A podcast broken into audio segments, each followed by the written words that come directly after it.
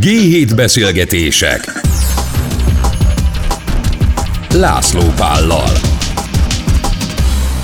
Ez itt a G7 Podcast, itt van velünk dr. Szondi Klára, onkológus, pulmonológus, tüdőgyügyesz főorvos, és Ficsor Zoltán, a Villanytema Egyesület elnöke. És a téma, amiről beszélünk, az, az Európai Bizottság rák elleni küzdelmére irányuló terve, ami szerint ugye az a fő cél, hogy teljesen szorítsuk vissza a dohányzást az Európai Unióba, és hogy az uniós dohányzás visszaszorításra vonatkozó keret szigorú végrehajtása, valamint annak az új fejleményekhez és a piaci trendekhez, többek között az új termékekre vonatkozó szigorúbb szabályokhoz való hozzáigazítása révén az Európai Rákellenes Terv 21-től olyan intézkedéseket irányoz elő, amelyek elősegítik, hogy dohánymentes generáció jöjjön létre, 2040-re a lakosság kevesebb, mint 5%-a fogyasszon dohányt, a jelenlegi nagyjából 25% helyett. És hogy mielőtt elkezdünk arról beszélgetni, hogy ez mennyire reális cél, először én inkább azt szeretném kérni, elsősorban, vagy elsőre Szondi Klárától, hogy segítsen már nekem abban, hogy mit mond a szakma ezektől az új típusú technológiákról, mert ahhoz szerintem, hogy arról tudjuk beszélni, hogy az uniós szabályozása jogosan zárja ki az előterjesztésből ezeket az alternatív nikotinbeviteli megoldásokat, mégiscsak jó lenne tudni azt, hogy mit mond az orvostudomány erről, hogy hol tartanak a kutatások ezzel kapcsolatban. Hát így nagyon belevágtunk a, a dolog közepébe, mert ez az Európai Uniós anyag, ez sokkal több mindent tartalmaz. Végigvezet egy, egy rákmegelőző dolgot, aminek lenne értelme, hiszen, hiszen Európában van a lakosság, világ lakosságának egy tizede, és ugyanakkor egy egynegyede 25%-a itt a daganatos beteg, tehát nyilván, nyilván kell valamit csinálni, de ijesztően kemény frázisokat tartalmaz ez az, ez az anyag, ami, ami van benne jó rész is. Azt próbáltam megfogalmazni 40 éves tüdőrákkal foglalkozó gyakorlatom során, hogy, hogy ez nem olyan egyszerű kérdés. Főleg valóban a prevenciót fogalmaztam meg, mert ők is leírják, hogy a daganatok 40%-a megelőzhető lenne.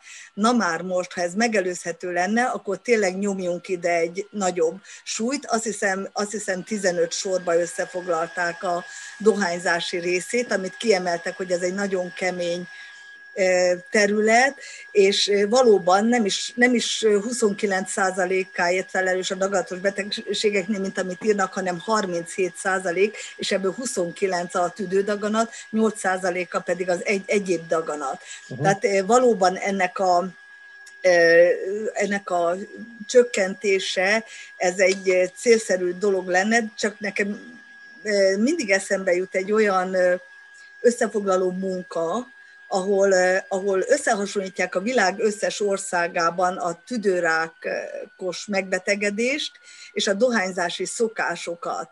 És ez ennyire egyszerű lenne, mint ahogy leírnak egy ilyen mondatot, és benne, hogy tíz tüdőrákból kilenc megelőzhető lenne, ha, ha nem dohányoznának. Hát ez annyira nem igaz. De hát miért akkor, akkor erre van valami exakt szám egyébként? Tehát, hogy mennyi lenne megelőzhető? Megelőzhető lenne, de nincs exakt szám.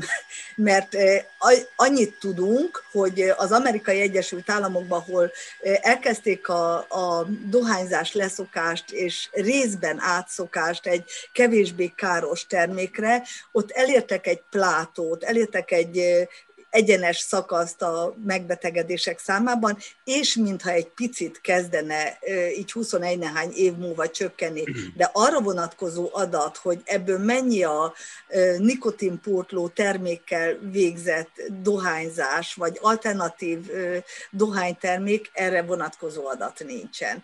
Egy, egyre viszont feltétlenül van, hogy a leszokatás nem ilyen könnyű, hogy dobd el és ne cigiz. Tehát ez, ez egyáltalán, tehát én, aki 40 évig foglalkoztam nagyon tüdőbetegekkel, akik közül valóban sokan dohányoztak, ezt nagyon-nagyon meg tudom erősíteni, hogy ez nem lehet programmal, nem lehet adózással, nem lehet frázissal, nem lehet mindenkit leszokatni. A nevelés az biztos, hogy sokat számít, tehát a tévé, a rádió, a poszterek, a Facebook, a Twitter, és volt erre vonatkozó Carson és munkatársainak nagyon jó anyaga 2017-ben, és mindössze a fiatalok 7%-át, az idősebbek 2%-át lehet leszokatni. Jó, egy pillanat, mielőtt belemennénk ebbe, hogy egyébként hogy lehet leszokni erről a dologról, előtte azért még menjünk egy kicsit vissza arra, hogy mit tudunk arról, hogy az, ha jól értem, akkor Ficsor Zoltán azt fogja mindjárt mondani nekem, hogy hát ugye ezzel az anyaggal az a legnagyobb probléma, hogy az a dolog, amit az ő egyesülete képvisel, az egyáltalán nem szerepel ebben a dologban. Vagyis, hogy önök nem dohányoznak tulajdonképpen a hagyományos értelemben, hanem egy teljesen más dolgot használnak arra, hogy nikotin vigyenek a szervezetükbe, és erről nem beszél ez az anyag, hogy ilyen egyáltalán van. Jól értem én ezt? A, az, tehát az európai rákellenes terv, amit mi magunk között egyébként csak ráktervnek hívunk, az borzasztó tényferdítésekkel és aránytévesztésekkel van tele, illetve kompletten kihagy olyan eszközöket, mint például az elektromos cigaretta, a HMB termékkör, illetve a, mostanában divatba jövő nikotinos párnák, amelyek egyébként akár egy közegészségügyi áttöréshez is vezethetnének a, mondjuk a tüdőrák kapcsán. De egyszerűen nem veszi figyelembe. Összemossa a hagyományos dohányzást a füstmentes termékekkel, és még ugyanabból a, a kutatásból is teljesen más végkövetkeztetésre jut, mint amire mi. És amikor azt mondom, hogy mi, akkor egy olyan nemzetközi szervezetről beszélünk, civil szervezetről. 7-8 millió elektromos cigaretta fogyasztó van az unió területén. Az angol közegészségügy partnerként tekint az elektromos cigarettára az Európai Unióban egyedülállóként, illetve most már, most már nem, nem uniós tagok, de egyedülállóként, partnerként tekint erre, és használja a közegészségügyben, és nagyon jó eredményeket uh, tud fölmutatni. Ezzel szemben mindenféle uh, homályos indokokra hivatkozva összemossák a két kategóriát, nem használják ki azokat az előnyöket egyébként, amiket mondjuk a svédek a snüsszel, 4%-os dohányzási rátájuk van, tehát amit mi majd 50-ben akarunk teljesíteni, a svédek már teljesítették, mert náluk van egy, egy hagyományos nikotinpótló eszköz, ez a snüsz, és ugye az a kérdés egyébként, az alapkérdés, hogy nekem, mint uniós állampolgárnak jogom van-e a nikotin fogyasztásához úgy is, hogy akár nagyságrendekkel kevesebb ártalom ér a fogyasztás közben. Tehát, ha ezt, ezt, ezt, egy picit, ezt egy picit hadd árnyaljam, hogy azt szeretném megtudni Szondi Klárától, hogy, hogy van erre egyébként bármilyen orvosi kutatásunk, amiben megbízunk, és amire azt mondjuk, hogy ez valós, hogy valóban ezek a, ezek a dolgok, amik nem a hagyományos cigarettát jelentik, ezek valóban kevesebb káros anyaggal járnak-e? Mert bennem van némi szkepticizmus ez ügyben. Van, van erre irányuló kutatás és munka is, és közlemény is, nem csak olyan, amit a dohánycégek szponzoráltak, tehát, és tulajdonképpen ennek az eredménye volt, hogy hogy a FDA, az amerikai gyógyszerhatóság általunk csökkentő készítményként minősítette őket, és engedélyezte is a forgalmazását.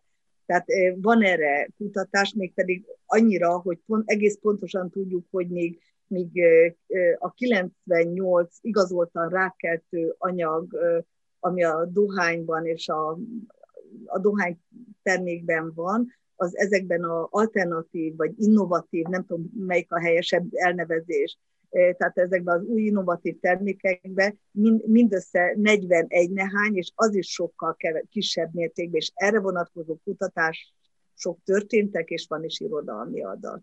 Csak azért kérdezem, mert hogy e, én most itt van nálam nyitva e, az, az egészségügyi szakmai kollégium tüdődőgyász tagozatának egy állásfoglalása az ilyen alternatív dohánytermékekkel kapcsolatban, és hogyha egy kicsit beletekerek, akkor van benne egy ilyen mondat, hogy nem állnak rendelkezésre olyan vizsgálatok, amelyek alapozva megállapítható, hogy az alternatív dohánytermékek egészségre gyakorolt hosszú távú hatása milyen. Az eddigi laboratóriumi és klinikai vizsgálatok alapján feltételezhető, hogy a hagyományos cigarettához hasonlóan károsítják a tüdőt, az immunrendszert és az érrendszert. Szóval csak azért kérdeztem, mert hogy ha jól értem, akkor még az orvosok között is komoly vita van arról, hogy ez valóban, hát nem is jobb, de hogy valóban másabb-e és kevesebb kockázattal jár, mint a hagyományos dohányzás. Így van, tehát egyetemen van vita, és a, a, azt gondolom, hogy, hogy gyakorló tüdőgyógyászként, és azt kell, hogy mondjam, hogy legjobb a, a dohánytermékeket minden szinten eldobni, és ezt én az, azt gondolom, hogy ebben a pillanatban egyik egyik dohánygyártó cég sem mondja azt, hisz rá is írják, amit még ez, a, ez az uniós, ez a rákanyag tartalmaz, hogy fel kell tüntetni ezeken a termékeken is, hiszen fel van tüntetve, uh-huh. hogy, hogy káros az egészségre, mindenképp káros, csak, csak valahogy én annyira tetszik nekem Paracelsusnak az a megfogalmazása, a mondása, hogy, hogy minden méreg, és egyedül a mennyiség határozza meg, hogy mérege vagy nem. Tehát minden méreg, ami körülöttünk van, de a mennyiség az nagyon fontos, hogy mennyit szívunk be. És miután ez egy nagyon összetett dolog, nem csak a rák, tehát nagyon szimplifikálja ez az anyag, hogy mitől van a rák. Uh-huh. Hát a rák nagyon sok mindentől lehet. Én mindig azt szoktam mondani, elég megnézni azt a tüdőrák megbetegedési arányt, hogy az első tízben a volt szocialista országok vannak benne.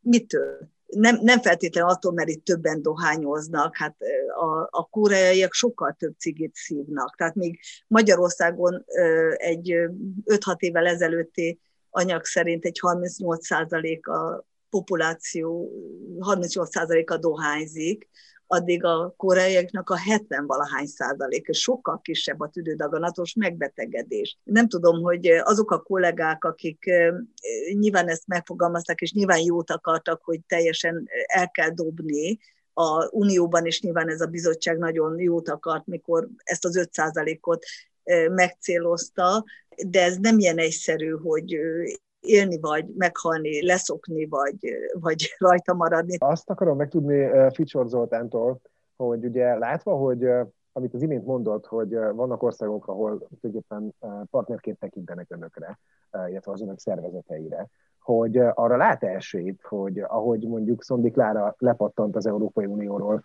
ahogy az elején említette, hogy önök esetleg bevonódjanak ebbe a párbeszédbe?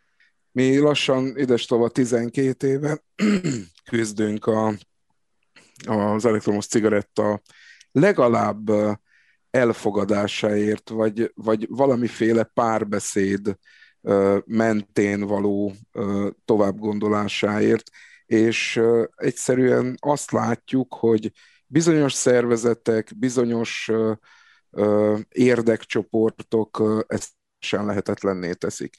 Vannak konzultációk, voltak például a magyar törvénykezés folyamatban is, tehát mi tüntettünk a Kossuth téren, tüntettünk az EMI előtt, elmentünk a falig, próbáltunk a dohányzás fókuszponttal valamiféle párbeszédet folytatni. Vagy azt kaptad válaszként, hogy nem vagyok meggyőzve, nincs elég kutatás, ami egyébként hazugság, nincs elég ismeretünk róla. 20 éve létezik az elektromos cigaretta, mint eszköz, 20 éve a világban talán ilyen 50 millió fogyasztóról beszélhetünk. Nem, nem, tehát egyszerűen nem értjük, hogy, hogy az, a civil szervezeteket, a fogyasztókat hogyan lehet kihagyni egy ilyen szabályozási folyamatból, hogyan nem lehet figyelembe venni a mi véleményünket, illetve azokat a, a kutatásokat mellőzni, amelyek bármilyen szinten is egy picit jobb fényben tüntetik fel ezeket az eszközöket. Most folyamatosan az folyik, még egyszer mondom, abból a kutatási anyagból teljesen más végkövetkeztetésre jutnak, miközben, ahogy a, a dr. Szondi Klára is mondta, nem mindegy az expozíció mértéke. Tehát kirohan és lebegteti a papírt, hogy de talált benne rákeltő anyagot, csak azt felejti el melléírni, hogy éppen a, az egészségügyi határérték tízezred része ez az anyag. Tehát a nagy körúton sokkal több rákeltő anyagot fogsz ö, ö, ö, magadba szívni egy ilyen jó forgalmas délután, mint mondjuk egy egész napos gőzölés folytán, és nagyon fontos tényleg, hogy gyakorlatilag az folyik a médiában mindenhonnan, hogy az elektromos cigaretta, a HMB termékek pont ugyanolyan károsak, vagy még károsabbak, mint a, a hagyományos dohánytermék. És emberek életével játszanak, ezt, ezt tényleg tíz éve mondjuk, emberek élete múlik azon, hogy ezeket az eszközöket a közegészségügy olyan ö, eszközként tekintse, amely a dohányosokon segít, még egyszer mondom, tehát nem az a célunk, hogy a fiatalok dohányozzanak, hogy a dohányzást újra normalizáljuk. Az a célunk, hogy minél többen tegyék le a hagyományos és borzasztóan rákkeltő cigarettát. E, és ezt akarom kérdezni Szondiklerától is, hogy ez mennyire reális cél, hogyha azt mondjuk, hogy, hogy szeretnénk egy teljesen füstmentes generációt, illetve mennyire reális cél, hogyha azt mondjuk, hogy szeretnénk, hogyha az Unióban 5% körülre esne a dohányfogyasztóknak az aránya? Ez szerintem innovatív termékek nélkül nem fog menni. Hozzám sokkal közelebb áll, vagy sokkal jobban látom az eredményét annak, hogyha ezt eléggé durván túladóztatjuk, ha eléggé jó médiakampányt építünk mögé, és a többi, és a többi, akkor tulajdonképpen mindenképpen csökkenni fog a fogyasztása. Tehát, hogy ezért ezt nem gondolom, hogy ezt el kéne vetni. Tehát a preferencia piramisa egy dohányzónak az úgy kezdődik, hogy dohány. Tehát ezen, ezen abszolút egyetértek a, a dr. Szondi Klárával. Igen, csak közben meg azt is állítom, hogy a magas ár és a, a jó médiakampány pedig pont azt akadályozza meg, hogy új belépők legyenek erre a piacra, ami azért viszont nem egy elhanyagolható szempont. A re- reális cél lehet egy ilyen alternatív, innovatív dohánytermékekkel lehetne egy ilyen 25-30 százalék. Aha, és mit mond Ficsor Zoltán, ugye ön szerint mi a, mi a reális cél? Én azt látom a hosszú tapasztalatunk alapján, hogy azok, akik, azok a dohányosok, akik kipróbálják az alternatív termékeket, nagyjából egy ilyen 70 uk az, aki valamilyen módon az alternatív termékek mellett marad. Abban megegyezhetünk szerintem mind a hárman, hogy azért az alap és, és a legfontosabb történet az az, hogy ne szok rá, és hogyha rászoktál, akkor próbáld meg a lehető leggyorsabban letenni. Tehát, hogy azért, ne, ne, tehát, hogy mert egy picit van egy olyan érzésem most, hogy így beszélgetünk, hogy aki ezt hallgatja, lehet, hogy azon gondolkodik, hogy na hát azért ez nem is olyan rossz dolog. De azért ezt kijelenthetjük, sőt, ki kell jelentenünk, hogy ez egy nagyon rossz dolog. Nagyon.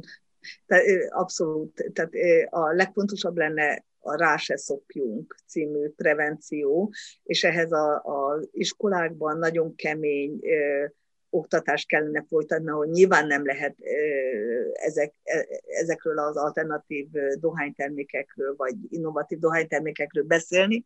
A, amiről én beszéltem, hogy az a nagyon erős, nagyon régóta dohányzó, többször leszokni próbáló, minden módszert kipróbáló egyén. Tehát és az igazi kemény függő.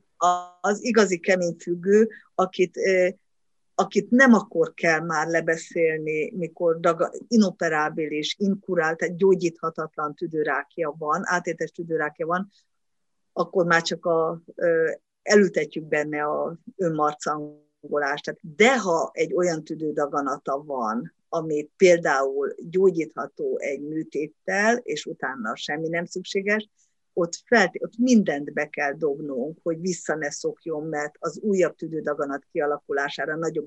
De ezek a sikerek. Egyetértek, tehát itt rászokni se szabad, és ha vala, mindig ezt mondom, ha valamire ennyire tudjuk egyértelműen, hogy, hogy árt, akkor ne tegyük. Én nagyon szépen köszönöm, hogy itt voltak velem, eh, mind dr. Szondi Klárának, mind Ficsor Zoltánnak. Ez volt a G7 podcast, én pedig László Pál vagyok. Találkozunk